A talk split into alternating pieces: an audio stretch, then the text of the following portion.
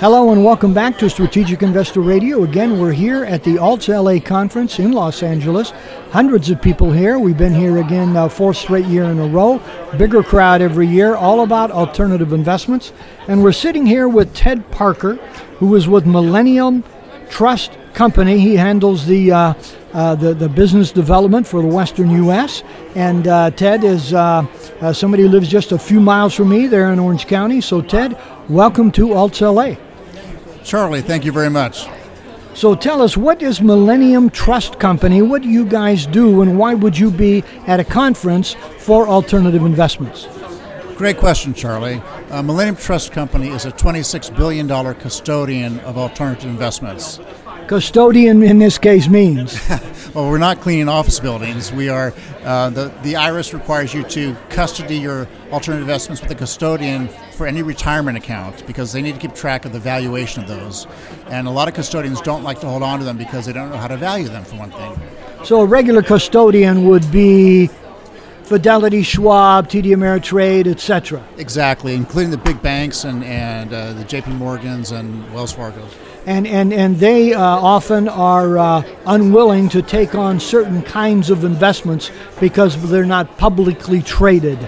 Is that the case? Exactly. When an investor in those companies uh, goes on their computer and sees something go up or down in value, the custodian people don't know what those are invested in. They don't know the value of a private stock or private real estate. And so when people want to invest in something like that with their qualified account, IRA, etc., they need to come to a different custodian who kind of specializes in that. And those kinds of investments have the generic term of alternative investments. Is that the case? Exactly, Charlie. In fact, a lot of the custodians, like Schwab and Fidelity, for example, have gotten completely out of the alternative space and refer their clients, investor clients, to us if they want to hold those investments. And it's not really because those investments are riskier, it's because the nature of them, how do you value them every day, etc. The custodian's responsible for those things, and it's just more difficult because those alternative investments aren't ordinarily and necessarily in the business of having to do that. Exactly, and uh, you know if you look at the way institutions manage their portfolios, we heard some of that this morning here at the conference. Um, CalPERS, for example, credits their extra performance to the exposure to private stock. Private stock is not publicly traded, but you and I, as investors, can now invest in private stock like the institutions are. Okay, so you guys are required to do that. Give us a story or two about uh, what has happened, uh, cases you've been involved in, and uh, why your services are so needed. Sure. I had a meeting with an advisor in Tustin, California last year who was concerned about the rise in interest rates in, in, the U.S., and they were concerned about the impact on corporate credit and government bonds. So they found these first trusted mortgages that paid their investor anywhere from 8 to 10 percent interest backed by real estate. And when the advisor presented that to their clients, the clients were ecstatic. They wanted to put more than the advisor was willing to put in that investment class.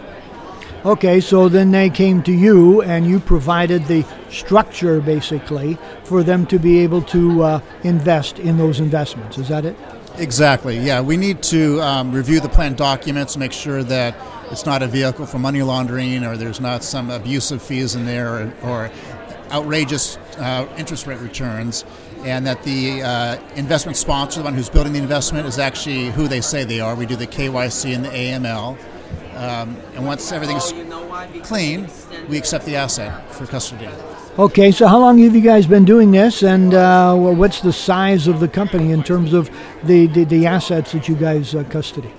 Sure, we were founded in the year 2000, so we're 19 years old this year, and we've got 26 over 26 billion dollars of assets. That's billion with a B. Billion with a B, and over 15,000 unique alternative investments that we custody. Well, uh, so so they keep you busy here, Ted. Absolutely, and a lot of investors don't know they can put these private investments in their retirement accounts. So you work uh, strictly with advisors. You don't go directly to the public, I presume, then. Absolutely, it's my job to help educate advisors about the value of adding alternatives to their client portfolios and show them how easy it really is. And uh, what did you and you keep track of the value of these things, and you send out. Uh, did, did you send out the, the, the monthly performance reports or anything? Well, with private investments, they're not marked to the market. What that means is that uh, the private real estate or the private stock doesn't report daily the valuations. but we do have to get an evaluation at least annually because we have to report that to the IRS. Okay, so uh, uh, how are you enjoying this conference so far? This is your second year. Charlie, it's it's uh, it gets bigger every year, and more and more interest in the alternative space, and we see that increasing. So, final words for our listeners here, Ted. Final lear- words: uh, learn about alternative investments, research them, and then um, take the plunge, invest.